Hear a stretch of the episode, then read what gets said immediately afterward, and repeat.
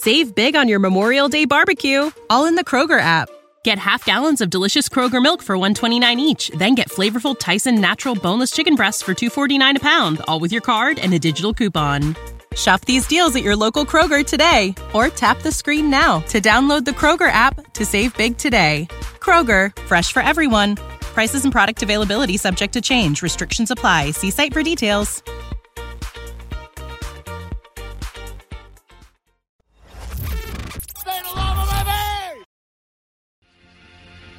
Live from Estopan All-In.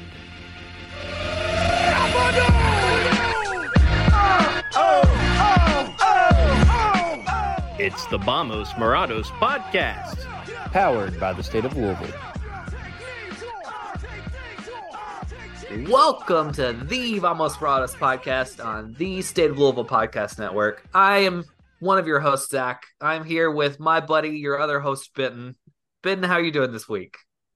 I'm doing fantastic. I just got back from Denver, and I'm still a little bit on mountain time, so I'm a little more awake than usual. I'm a tired person. I like to go to bed early, and feeling more awake than usual. 6-point weekend, baby. Yeah, that's probably part of it. How long has it been since we had a 6-point weekend? It feels like it's been a while. Oh, that seems like a fun fact I should know. I don't know. It does feel like it's been a minute. Well, I'll give the caveat, a weekend with only 2 games. Because we've had some, or a week with only 2 games. We've had some weird 3-game weeks, but it's been. I know what you mean. The same weekend or same day sort of situation. Yeah. 6-point day. It's definitely been a while. Yeah. Yeah, it has. 2 good ones, too. It was fun. I'm really sad. I missed the racing match. I mean, I did. You're not allowed to come to any more racing matches. I think you and Becky are banned for the rest of the season. Oh, Becky missed it too. Yeah. Oh man, that's tough. And we have all sorts of superstitions now. So you and Becky missed it. I accidentally wore Portland colors to the game, so I guess I'm dressing as an away fan for the rest of the season. Hey, man, if it works, it works. You got to stick with that winning formula. Oh, in my defense, okay. I wore what I normally wear because I've got like a green flannel shirt that I think is close enough to racing green that I wear it. But I also had like dark red pants on, so I was in like full Pacific Northwest gear. So do you normally not like wear a kit to the games? Not usually. I'll wear them sometimes. Not your style. Yeah, it's not my style. That's fair. Like to wear team colors, but not necessarily like team clothes. Okay. All right. As long as you're trying to get the color aspect, you got to do something on brand with it. I mean, I'm about to be wearing a sweet jacket to every game. No spoilers for everybody. The jacket that I've been talking about is almost finished. And you're almost ready for that weather too. Yeah, and we've just about got jacket weather again. Oh, my favorite. Oh, Benton, I love the fall. It's not what I'm into this week, but the fall. I can't wait. I'm actually looking forward to it too. I've gotten my fill of the heat.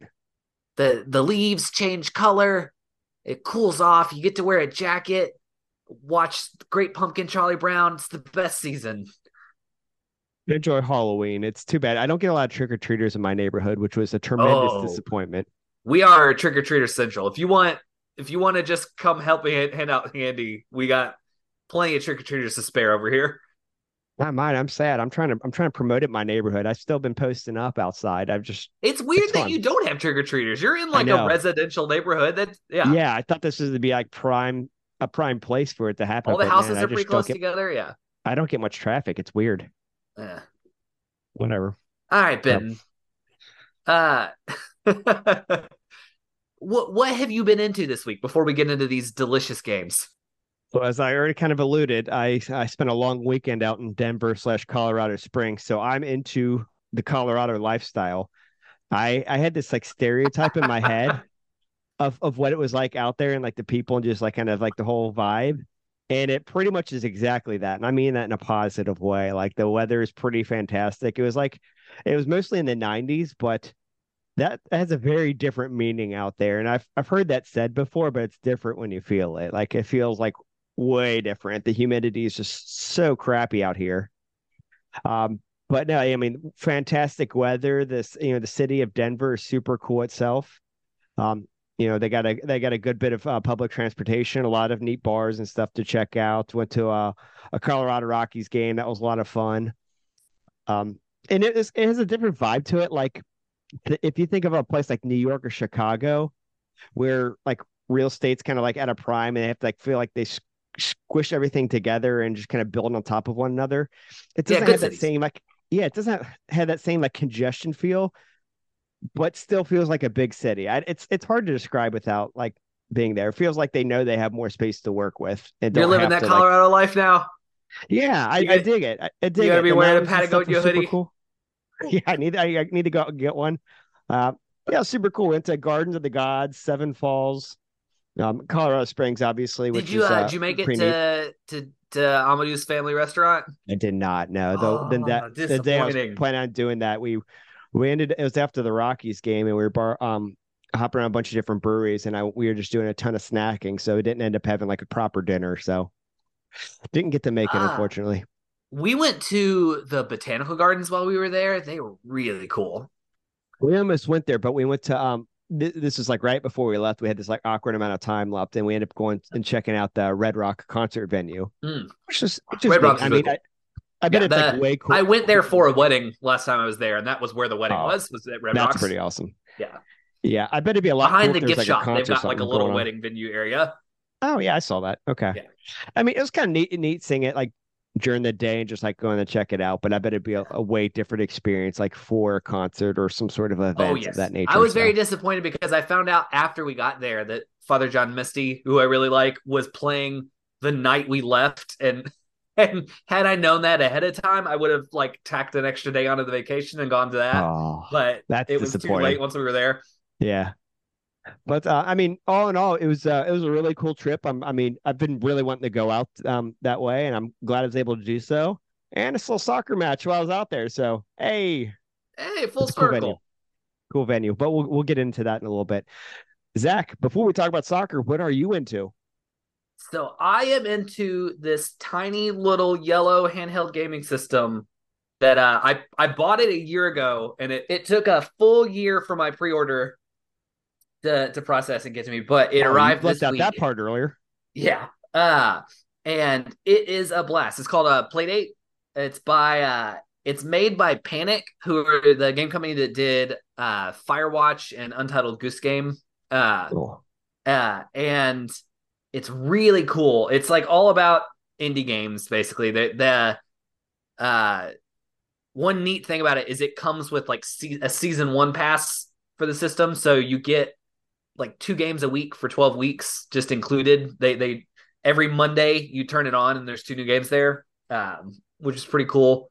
And they got like the guy that did Katamari Damacy did one of them. Bennett Foddy from Getting Over It with Bennett Foddy did one. So it's a bunch of like really cool indie developers did it. So I have been having a blast. I think I might try to like make a game for it because it also comes with like a full dev kit, so you can use it for programming and things. Yeah, it's really interesting. It's got a crank on the side. That's like the most notable feature, and I didn't mention that, but you can play with the little crank. I was going to bring that up. It looks just like a Game Boy. It has the 2 buttons, little directional thing, but they had a crank thing on the side. Little Game Boy with the crank. Unique part. A lot of the games use it in interesting ways. Like I think the obvious thing is like a fishing reel, but there's not a ton of that. A lot of them use it as like almost like an analog stick input, and it's really precise. It feels nice. The whole thing feels nice. It was actually the like gaming side of it was done by Panic, but the actual physical device was designed by Teenage Engineering, who does a bunch of really cool, very expensive musical instruments that I want.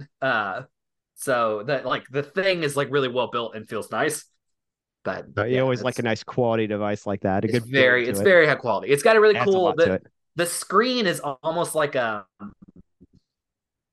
digital ink, like Kindle type thing. But it's got no backlight. It's reflective, but it's super duper reflective. Like you could play it just in the dark with like a candle behind you, and it would probably still be pretty bright. It don't like when you take it out in the sun, it glows almost. So the screen is one of the more interesting parts of it too. But yeah, the Playdate by Panic. It's really cool. Very cool. Let us know how the new games are when it continues to update. Yep. I'm looking forward to, because since I'm getting it a year late, like everyone else had it a year ago, got to get the games at the same time as everybody else when they came out. But I can look up what all the games are, but I'm trying to get the full experience and not look into it too much and just enjoy them as they arrive. The surprise is part of the fun. Yeah. All right, Ben. Yeah, we're going to talk about this racing match. I only saw the highlights, so I need you to fill in some of the gaps for me. We keep doing this without actually coordinating it ahead of time, but we managed to, each of us were at one of the games, even though the start times conflicted. So yeah, I was at the racing game, and boy, I felt all of the emotions in this one, Benton. We got the full spectrum. I was depressed. I felt the white hot rage, the disappointment, the triumph. It was a weird one. So they won 2-1 against Portland, best team in the league, perennial best team in the league. The start of the game, it felt like all racing. They came out of the gate hot. I think they hit the post twice in the first 3 minutes. It's just they were all attack.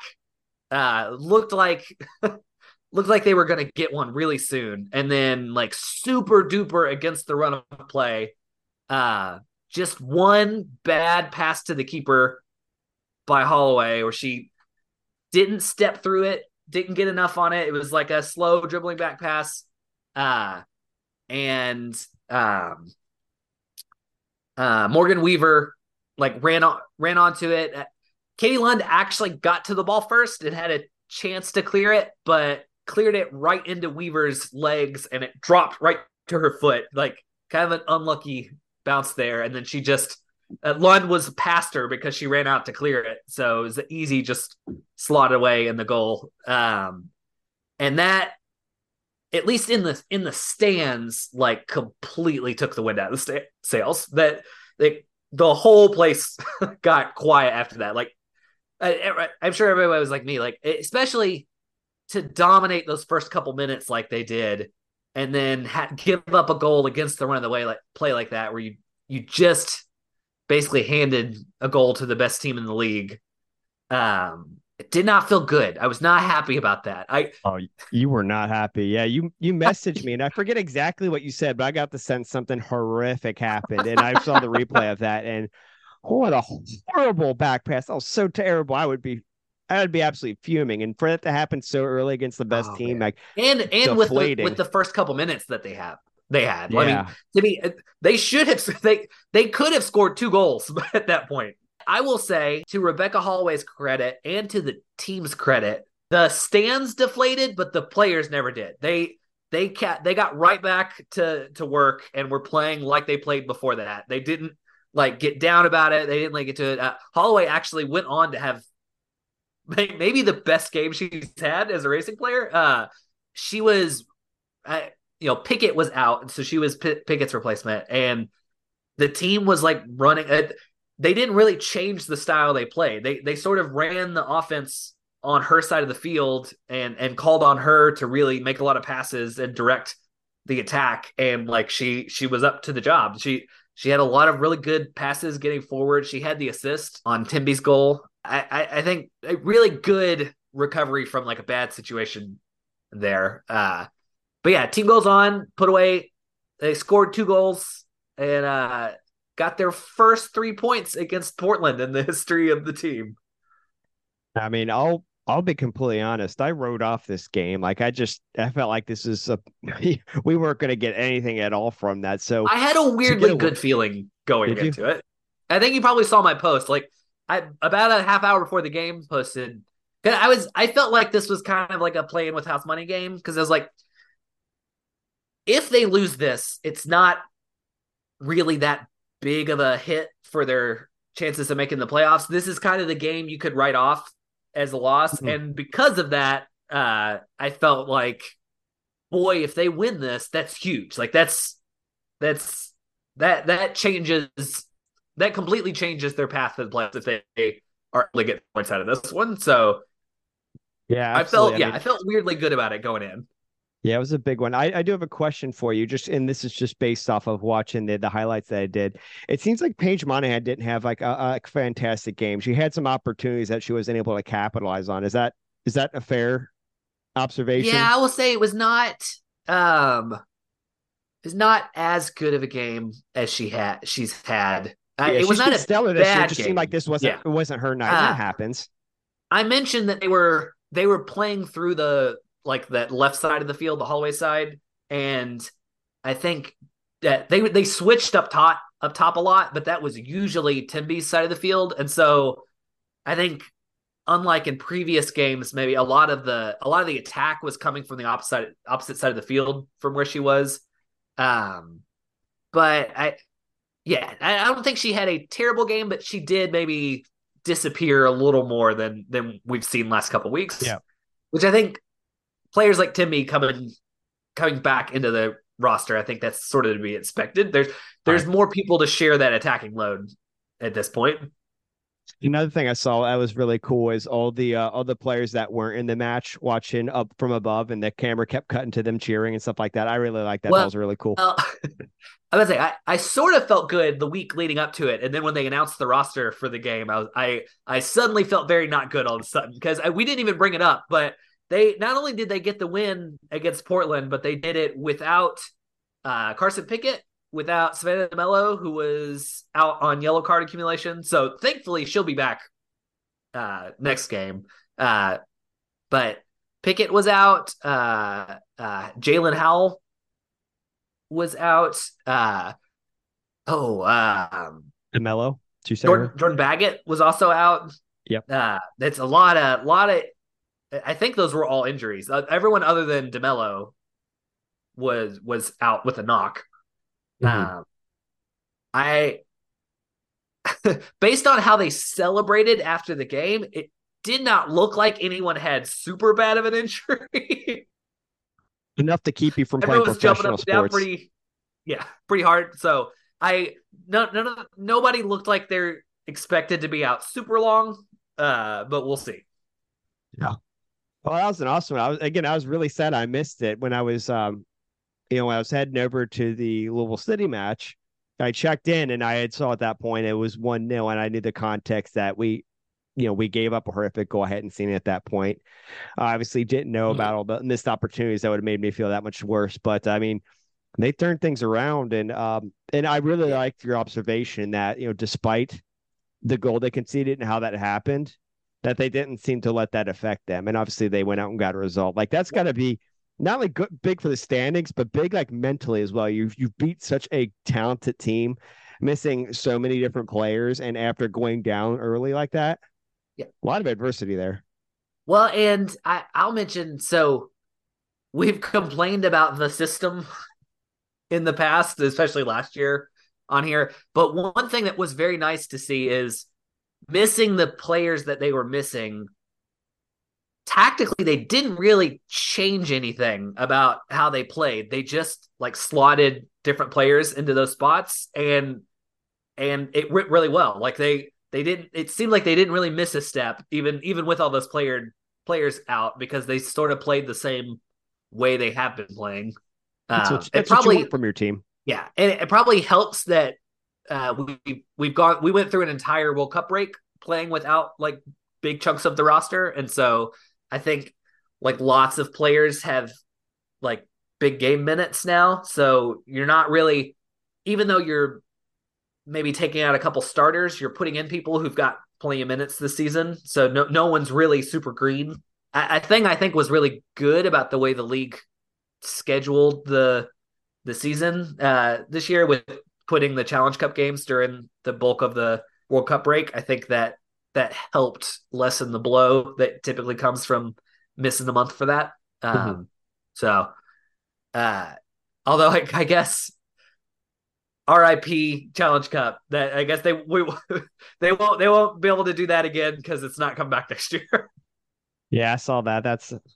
Although I wonder even if it's not back next year, I wonder if it's something you just bring back in World Cup years. Because it's like that. It's a really good way to fill that World Cup time without playing a bunch of regular season games, missing most of the star players in the league. I have my fingers crossed, even if it's not back for the next 3 years, if maybe we bring it back again for the next World Cup cycle. Yeah, they got some time to sort through that. But one other thing I want to bring up about that match is I was looking at the expected goal score on that, and it looks like we kind of won out in the XG battle again. Game was not a fluke. Yeah, that's kind of what I was looking at. I'm like, did we just kind of like squeak by, or were we like legitimately competitive? Now, I know single game XG results like you take with a grain of salt, but I think it kind of gives you some direction behind it. Yeah, we were 1.84 to their 1.02, so yeah, it pretty much kind of lines up with the score. I want to mention something I thought that the team did that I thought was kind of nice, but I don't want to like. I already know where you're going. Bring up discourse because the discourse was so dumb. I did think it was cool, so I will mention it. There was no light show after the goals, and I thought that was like a very nice gesture by the team because like. Bella Bigsby is the player who mentioned like having neurological issues from the light show. It was in Houston. So I think Portland has always beat Louisville handily enough that she's never even been in a position to see the lights in Louisville, but until this game. But anyway, I thought that was like a nice gesture. They make a big deal about it, but I noticed that the light didn't go off after the goal. I thought that was nice. Yeah, I guess it wasn't worth the drama of it. So, well, they mentioned that they had a meeting with her, like when all of this was going down. So, anyway, I thought that was cool. I guess kind of big picture for racing, they're in a pretty good spot as far as earning the playoff berth goes, right? They are sitting good. Like we mentioned, that was a game you could have sort of chalked up to a loss, and they still had a path. So getting 3 points out of there way opens that path up. Because had they lost this one or even really gotten a draw, it would have been very tight these last four games. They would have basically needed to win three of the last four. But with that, they are, let's look at the table so I get these numbers right. As of when the game ended, they were in sixth, but there were games on Sunday, so now they're in seventh. They're in seventh place with 24 points. Washington's in sixth place with 26, so they're only 2 points out of sixth place right now, and Washington has been on a slide. I think they've only gotten 1 or 2 points out of their last five games. It's been 2 points. Coming off a loss and two draws. Yes, well, but their last five league games because those the two wins they had were in the Challenge Cup, but in their last five league games, I think they have like 2 or 3 points. Sitting good there. They're only 3 points behind Gotham, who's in fifth place right now. And I believe the tiebreaker is goal differential, and they're ahead of Gotham in goal differential right now. So if it comes down to being tied with Gotham, as of right now, they have the tiebreaker there. I did the thing again where I looked at if every team for these next four games got the same amount of points they got in the previous four games, Louisville would be in fifth place at the end of the season. And of their four remaining matches, three of the four are teams that are below them in the standings. Yes. Which I think is really nice. Houston, Chicago, and Orlando. And the last match is against the Wave, who is the one team. Orlando's been playing pretty good lately, but Houston and Chicago are very winnable games. And basically, nothing really changed. After this week, I still think the cutoff line for the playoffs is 30 points. So basically, they win that Houston and that Chicago game. That should get them in playoff position. And especially if they're able to get points out of like Orlando or San Diego, then that really would seal it. They need to win two of their next four, I think, and they've won two of their last four. So it's super doable. Yeah, things are suddenly looking really good. Again, I had kind of wrote off this match, but changes things up pretty dramatically, securing 3 points against the Thorns there. So, and that's the hardest game they had left of the five. So The San Diego game's also going to be pretty tough, but they should be able to get 6 points out of Orlando, Chicago, and Houston. That's a super achievable goal. Mm-hmm.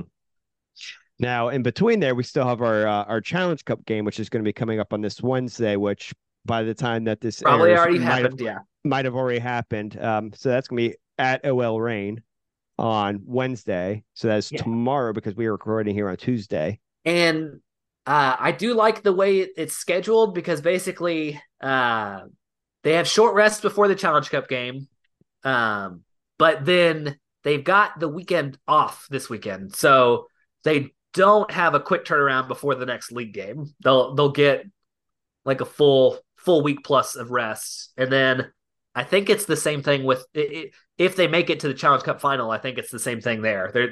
I think they get extra rest because they have 2 week and a half. Yeah, they got they have 2 weekend breaks right now. Yeah, they get the 15th, and they'll be off that following weekend, and the 30th. Yeah, and I think the Challenge Cup final happens that weekend. They're off, so okay. Even though they've got potentially two Challenge Cup games, it's not a super congested schedule. That is nice. I wasn't tracking on that, so I'm glad you brought that up. I wasn't looking at the specific dates there, because I think the question would come up right now, like, oh, are we going to let that Challenge Cup get in the way of the league thing? The way it's scheduled right now, it's not really going to be a huge impediment, even if they make it to that final. Yeah, that makes me feel a lot better about like personnel selection related to that. I've been pretty vocal about not letting the Challenge Cup interfere with our playoff push, and this certainly helps it. If I had to pick, I'd rather have the short rest before the Challenge Cup game rather than the short rest after the Challenge Cup game. So I think this falls exactly like where I would want it. Exactly. Yeah. It's perfect. Cool. Now, ideally, you just play this Challenge Cup game this weekend, and then you get the full rest both times. But anyway, man, after what they just did to Portland, I like their chances against the rain. I think, especially DeMello will be back. I think that's going to be a good. Well, I have the opportunity to sound very stupid because this game has already happened by the time people listen to this. But I like their chances. I mean, They're going in with a lot of positive momentum, right? Like, again, that Portland Thorns game mentally has to be huge for them. So yeah, not just to win, but to control the game like they did and be on the front foot. Yep. Yep, exactly. So also the Rain have not played great recently. So yeah, let's hope their bad form continues. We'll see. So and I mentioned they also have 27 points right now. The standings are so tight right now that like it's conceivable Racing could host a playoff game at this point. Like everybody is so close right now that no one has really locked up any of those top spots. Basically first through ninth in the league could be hosting a playoff game depending on how things shake out. It is all up in the air these last four games. I'm not going to count my chickens before they hatch. I'll settle for just a playoff. I just mean like it is no one has pulled away at the top of the standings. Right, yes. So it's all very close. I get that. The positions everyone's in right now are probably not going to be similar to what they're in when the season finishes. Yep. Well, good. All right. Well, tell you what, we will go ahead. We'll go to commercial break, and when we come back, we'll talk about Louisville City and their big win on the road. And I'll talk a little bit about the way day too. How about that? So. Ooh, yeah. I want to hear about the stadium. I want to hear about We'll get to it. We'll get into it. All right, we'll be right back.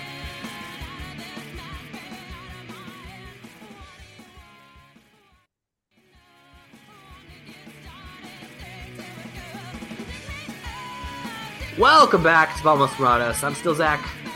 And I'm Benson. And thank you for listening to ads for those lovely products and services. Don't forget, you can check us out on YouTube now. The State of Louisville YouTube account. All of the State of Louisville shows are on there now. So check that out. Another way to consume listening, throw us up on another tab while you're browsing the internet or doing it, whatever you do. But you can tell how comfortable I am with self-promotion. I don't think we ever mention it. You run a blog that this show is named after, and we never plug it. Look, I feel like if you're listening to this, you probably are aware at that point. But yeah, if you're not, for whatever reason, VamosMorados.com. do a lot of writing there. Check it out.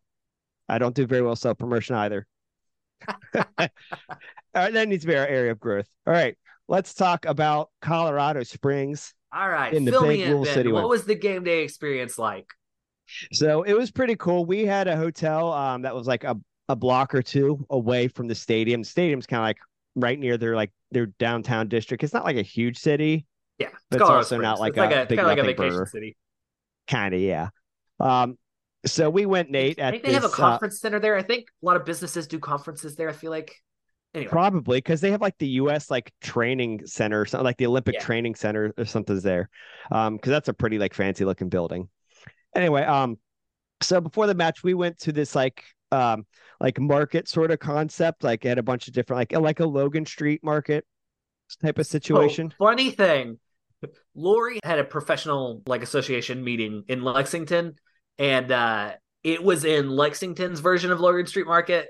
And I was just making the comment to my dad that I feel like every city in the United States has one of these, and they were all built in the last 5 years. Oh yeah, absolutely. Yeah, I've been to multiple, like Atlanta and a few other cities. Yeah, Little Rock, we were in Little Rock, there's like the same deal, like an old warehouse that they have a bunch of pop-up restaurant spots and a place to eat and some art things.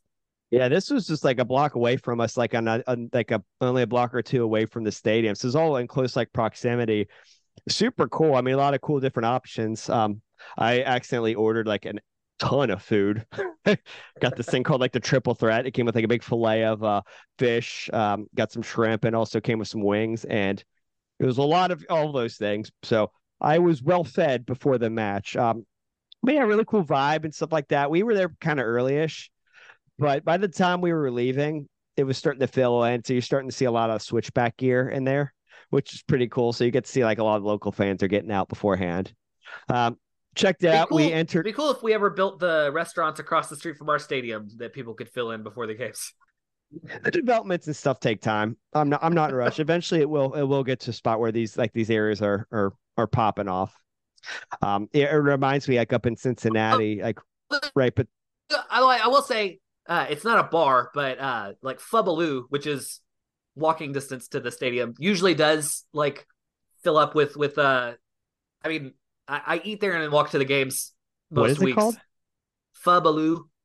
Fubaloo? Yeah, the pho restaurant on Main Street.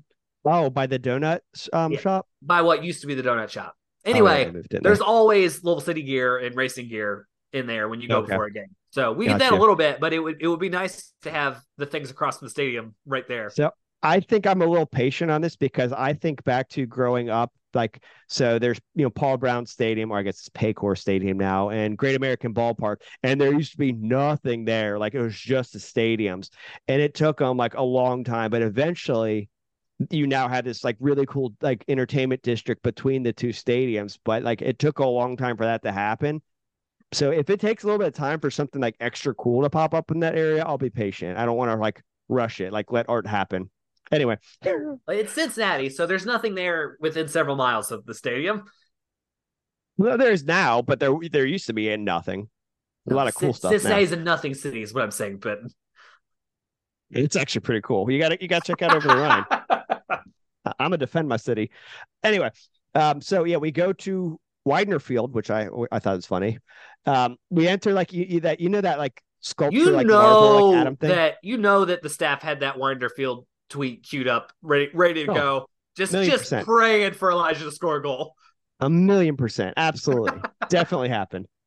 That was scheduled. That was ready to hit send. We entered at that molecule, like atom sort of sculpture thing that they have going on, which that cool. Reflective ball. Yeah, which is super cool. So I did that intentionally. We took one of those pictures like you would at the Bean in Chicago, like where you're like reflecting on it. But like, just because of like, I guess the angling of it, my wife's face is super distorted and she won't let me post it, but it's absolutely hilarious. So yeah, we get there, we take a lap around. Well, first off, I mean, the views of that stadium are as cool as they look on TV, like seeing all the mountains. I'd say it's way cooler in person, just like so like scenic and perfect. Took a lap around. Like, it's what I appreciate about it. It's like the perfect size for them. Like they, I guess, had an idea of the kind of crowds that they would draw, and it totally meets those needs. So they're not some like giant, like empty venue or anything. And it's not also to the point where like people can't get in if they want to go. So I appreciate they found that like nice sweet spot. It's really good to have an appropriately sized stadium. Yeah. Yeah.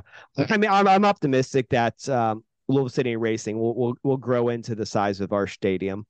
But I mean, there's just pretty like spot on, like as far as what they're expecting. Yeah, I mean, went around just like really like nice and new, like just right, nice polished stadium. And we were on the second row, actually, is where our seats were, like $25 per ticket. So it wasn't really that bad at all for pretty solid seats we had. We only stayed there for about half the game because we ended up relocating and kind of standing over by where all the away fans were, because I went to meet up and talk with some people there. A lot of Del Piccolo's there. He has like 900 relatives. I think they were half the stadium occupancy. Yeah. I met his grandpa Del Piccolo. And I knew he mentioned having two new nephews that he was going to get to meet, and he got to meet them after the game. He like climbed in the stands. It was really cool. But these babies were like brand new. They were like days old, very tiny. Getting them started early. I love it. Yeah. Yeah. So it was awesome. It was cool seeing them there. And both of our former goalkeepers were there, and Hubbard and Siegfried were both standing up in that section. Two of our former goalkeepers. We've had other former goalkeepers. I misspoke. Sorry. Hubbard was actually... I gotta be the grammar nerd. I'm sorry. Hubbard and his little crew were actually sporting like his jerseys. Yeah. Which were really... They threw off pictures. My wife. She's like, why is he wearing blue? I'm like, he was a goalkeeper. That's just what their kids are like. But yeah, it was, I mean, it was a cool experience. We had a good little like away contingent, which made it a lot of fun.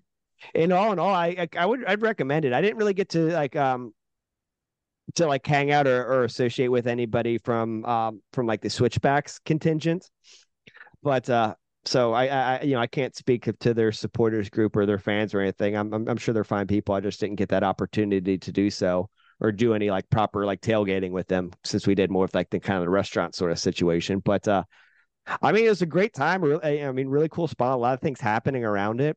We went out to a bar afterwards. It's like super like Instagrammable. Like they had swings and neon lights and stuff like that, and served fancy cocktails. So that was a lot of fun. I mean, again, all this stuff's like in very close proximity. But yeah, I would. One of the cooler away days that you can do as far as like venues and cities goes. It's got a nice mix of everything, a little bit to do, and not to mention, I mean, just being in Colorado, which is pretty awesome in itself, especially if you've never been. So that was my little soapbox on the actual away day itself. Very cool. But as far as the game, I mean, pretty exciting game. I was at the racing game, so I missed like the first half of this, basically getting home to watch it. So like, how did that game start off? Like, what did that first half look like? I mean, it was pretty tough. Like, I walked into this match, like it was a toss up in my mind. Like, I didn't like write it off like a loss or anything like that, but I just truly didn't know what to expect. So in terms of like trying to predict what was going to happen for Louisville City, I just discounted this win from my math equation, just because I didn't know. I kind of respected what Colorado Springs has put together, and they certainly tested us. Like, it was a hard fought match, and I think in the first half they might have had our backs up against the wall at certain points, but I mean, the team did well. I mean, we made a few great saves pretty early on, but they were probably the more dominant team in that first half, despite us going up early. The second half is kind of when I feel like we kind of got things a little bit more under control. It was pretty great to see the team like scoring and whatnot from set pieces. I'm really happy that Carlos had his moment. What actually sticks out the most to me with Carlos in that game is him squaring up with Jay Chapman. This was pretty early on too. It's when he got his yellow card. Jay Chapman's like a good head taller than him, but Carlos is ready to like throw down. That was your little cool guy. You got to work those elbows. Yeah. So he was showing some fights there, but yeah, he was the one that hit that corner kick to give Jorge that first goal. I thought it was Sean Toe. So I'm standing up doing the tucked in, locked in thing like an idiot. I didn't realize for like 20 minutes it wasn't him. So I messed up on that one. Then Elijah scored later, and I felt really smart because I was trying to fill in my wife and our friends that we went with, like people to keep an eye on and whatnot. And that was one of the early things I said. I'm like, keep an eye on Elijah. He's excellent, like rising star right there. Now, when he checked in, did you tell him to keep an eye on the giant man on the field? I didn't get time to do that because he scored like right away. Oh man! Which is finally, excellent. I feel like a breakout moment. It was for Powell's, who, yeah, okay. I just like not looked bad, but it's also like not had that big spark happen yet. And yes, what a freaking goal from him! Yes, it was great, and I wrote about this on VamosMorados.com. Hey, self promotion. Hey. But my take, I mean, a lot of people have been critical on Powell's, and I get it, but my perspective of it is, yeah, my perspective is he came into the team midseason, which is hard to do. And I feel like there's always an acclimation period. And we were at a point where we felt like we needed goals. We felt like we couldn't score. So we bring in somebody who scores goals, like an attacker. And you bring in a giant man and everyone expects him to score a million goals. Yeah. And because we didn't get that immediate return on investment, I feel like a lot of people were dunking on him, which again, I mean, I'm not saying he's perfect by any means, but I guess I had this level of empathy where like, it's like, there's a buildup until you're like fully acclimate with the team and kind of firing on all cylinders. And I don't think we've seen that until late. Like I think he's had some pretty decent chunks as of late and then cap it off with the goal in this match, which I think he really needed. It's going to be a great confidence on that boost. Goal is what made the whole thing. Just an absolute perfect first touch there. And outside of his foot, he gets the defender on the wrong foot. And because of the penalty, we conceded like immediately after that. Like we needed that goal ended up being really huge. Yeah, that ended up being really big. I said when we scored, I was like, "Well, we have an insurance goal now," and like the insurance got claimed immediately. Yeah. So there were some like oddities about this match. Like it was a tough match. Like scoring three goals on an opponent makes you feel really good and all, but like they gave Colorado up 22 Springs, shots. That's a lot of shots. I was gonna say it could have easily gone the other way. Their expected goals for Colorado Springs was 4.15. That's huge. Woo! That's the second most this season, next to our loss at Sacramento, which we lost like what was that 5-0? Yeah, and it was the second most I think difference between like their goals and their expected goals against. I think that the only other one that was like as deeply like negative for the opposition was one of our earlier matches against Tulsa. So that match could have very easily gone the other way, but the team did what they needed to do to secure the win. I mean, they grinded it out. I mean, it's think of how tough this was because, you know, Wes Sharpie was out of the mix. Excused absence. So now we're back to the 4-3-3.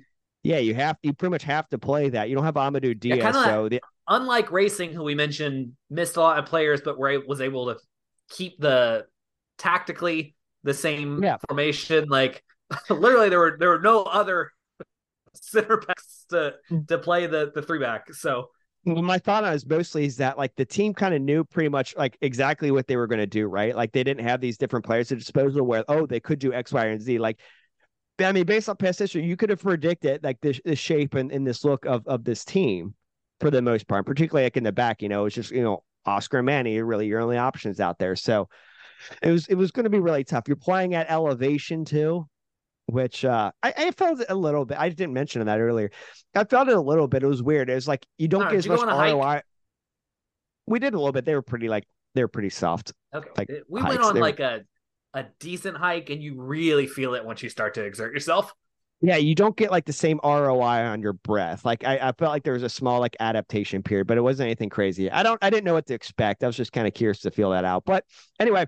I bet it was way different running around on a soccer pitch. And I mean, several of the players commented on it. I think Jorge said something about having a headache after the match and Carlos commented on being a tough factor. But all in all, I mean, it was a gutsy performance, right? Like they against a really good opponent who put our backs up against the wall and they kept it together. I mean, again, conceding that penalty at the end was a little disappointing, but to be honest, like that's why it's good to have the insurance goal. Yeah, Colorado Springs probably had, I mean, just based off of how things panned out, probably had earned another goal in that mix. But we did enough to get the result. But yeah, I mean, I'm assuming you probably have seen the highlights and some of the different facts of it. What was kind of some of your thoughts on that game? Yeah, that's my takeaway. I felt like I saw mostly the second half. It felt like they played good. I think they were Colorado get a little more than I'm comfortable with on Colorado's attacking end. But I thought the flip side of that, like they were getting good chances too. I think it was a good showing, especially on an away game. I remembered one of the other call outs to my wife and the friends that we were with is I saw Tejada. I'm like, I hate this dude. He's going to be a thorn in our side. I mean, and I think the good news is though, that means he's not on Tampa for the two games that play Tampa. Yeah. Right. So yeah, he did well. Like right after I said that, I'm like, God damn it. And I think he drew that penalty, right? I don't remember. Let me double check the. I feel like he got like the first assist, which is like it was. So it was like right before that is when I was saying that I saw him run down. Huh. The tick doesn't say who got fouled, but I seem to remember it was Tejada that got fouled. Yeah, that's fair. So my memory could be wrong there, but yeah, I mean they had some close chances that they either missed or Zemla stopped. So it was a close match. You could tell, like Colorado Springs, like they're definitely like a playoff caliber team. And so to get a gutsy road win like that, again, I just inspired a lot of confidence, especially from a match where I didn't know what to expect. I had no idea. Really didn't have a good prediction for that one. So 3 points, I will absolutely take it. And that puts us ultimately in a pretty good spot as far as the table's concerned, because right now Louisville City's biggest desire is to get a home playoff match. So fourth place or greater. And we are currently in fourth. They are sitting in home playoff position right now. Yes. So their win and Memphis dropped points. They got a draw against, I forget who they played. They got a little bit of breathing room from Memphis because of that. Yeah. So it's really going to come down to what happens with these rowdy matches. If we can secure wins against the Rowdies, and if they drop any other points along the way, we'll be within striking distance of them, so we could potentially climb higher. But the biggest goal right now is to keep that fourth or above standing, and being in the Rowdies are going to be a big part of that equation. So next week's match against the Rowdies is going to be gigantic, and I think I said this weeks ago, we could see this coming down the horizon, how huge it was going to be. Yeah, I mean, they're sitting decent in the table, like, and they have that fourth spot. Indy's the closest to them, but they have a game in hand on Indy. So Indy's got 41, but they've played one more game. They finished strong. They should be able to hold on to that fourth spot for sure. And Charleston is reachable. I think they're at 41 points, but Louisville has a game in hand on them. So they need like a 3-point swing there. So I think moving up is going to be tough, but doable. They should be able to hold on to that fourth spot as long as they play well. Yeah. Look at the remaining schedule. Obviously the two Tampa Bay matches that we have, those are going to be very big and very difficult. San Diego Loyal match, that should be difficult as well. That'll be following after Tampa Bay Rallies, but the rest of it seems very manageable. Miami, Loudoun, New Mexico, Hartford. Three of those four are away, but these are oppositions where I feel like we have more talent and we're the better team. It's more comes down to, can they execute? They're right now, I think, mentally in a really good spot. And if they can keep that going, those are probably going to be dubs, at least in my mind. Yeah. So that puts them in. The thing about the Rowdies, though, is because Tampa Bay has a game in hand, even if they win both those Tampa Bay games, Tampa still has a game in hand and 1 point on them. So they need Tampa to lose other games that if they're going to reach Tampa, that even getting 6 points off Tampa does not get them above Tampa in the standings. You want to hear some of the opponents that Tampa's going to be playing coming up soon?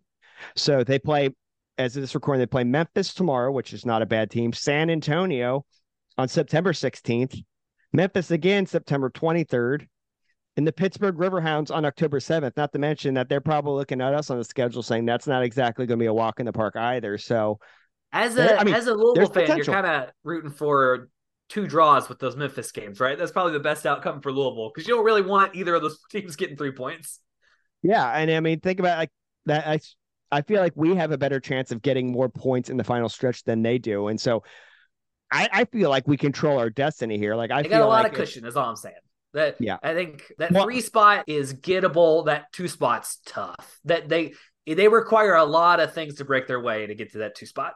Right. And again, I'm mostly looking at this in the context of securing a top four positioning. So if we can get anything better than that, that's icing on the cake. But as far as closing the gap on the Rowdies, like it is not impossible, especially if we win both those Rowdy matches. It seems like, again, we'll get more points out of that last stretch than they will.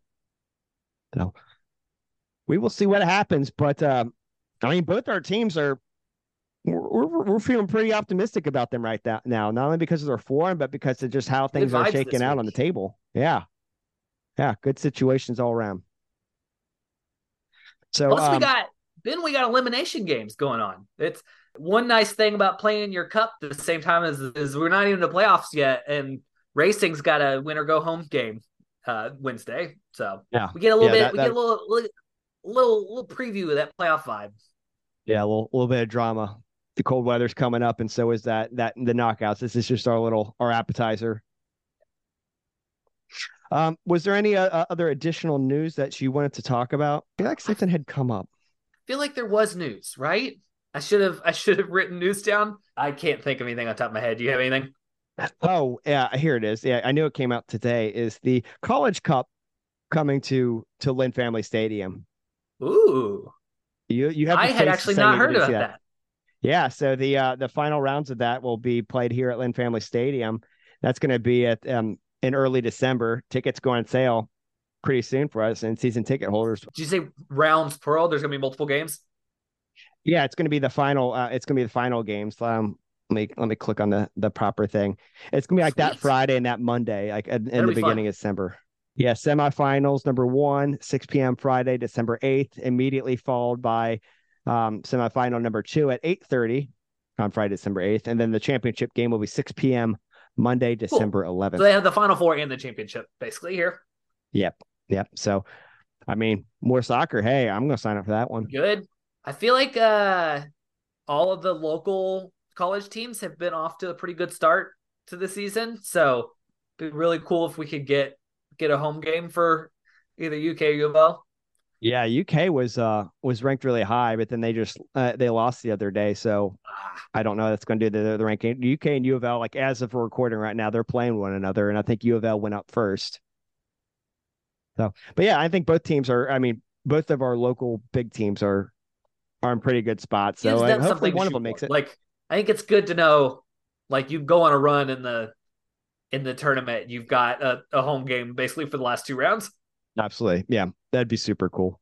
Season ticket holders, take a look at your email. You should have gotten something on that. But yeah, that's all I got. And unless you have anything else, Zach, I think we'll still no TV at the playground. Keep I don't think you're getting fire hot under their feet. So I think your best shot is maybe next season. Maybe. I think my best shot is bringing a projector. But yeah.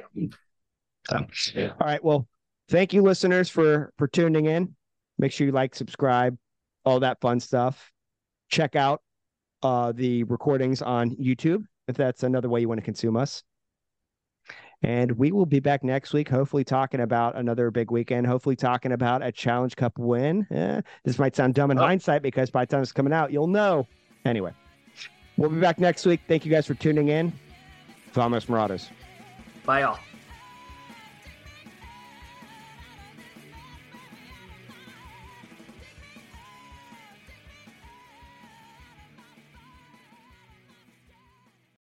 When you need mealtime inspiration, it's worth shopping Kroger, where you'll find over 30,000 mouthwatering choices that excite your inner foodie. And no matter what tasty choice you make, you'll enjoy our everyday low prices, plus extra ways to save, like digital coupons worth over $600 each week. You can also save up to $1 off per gallon at the pump with fuel points. More savings and more inspiring flavors make shopping Kroger worth it every time. Kroger, fresh for everyone. Fuel restrictions apply.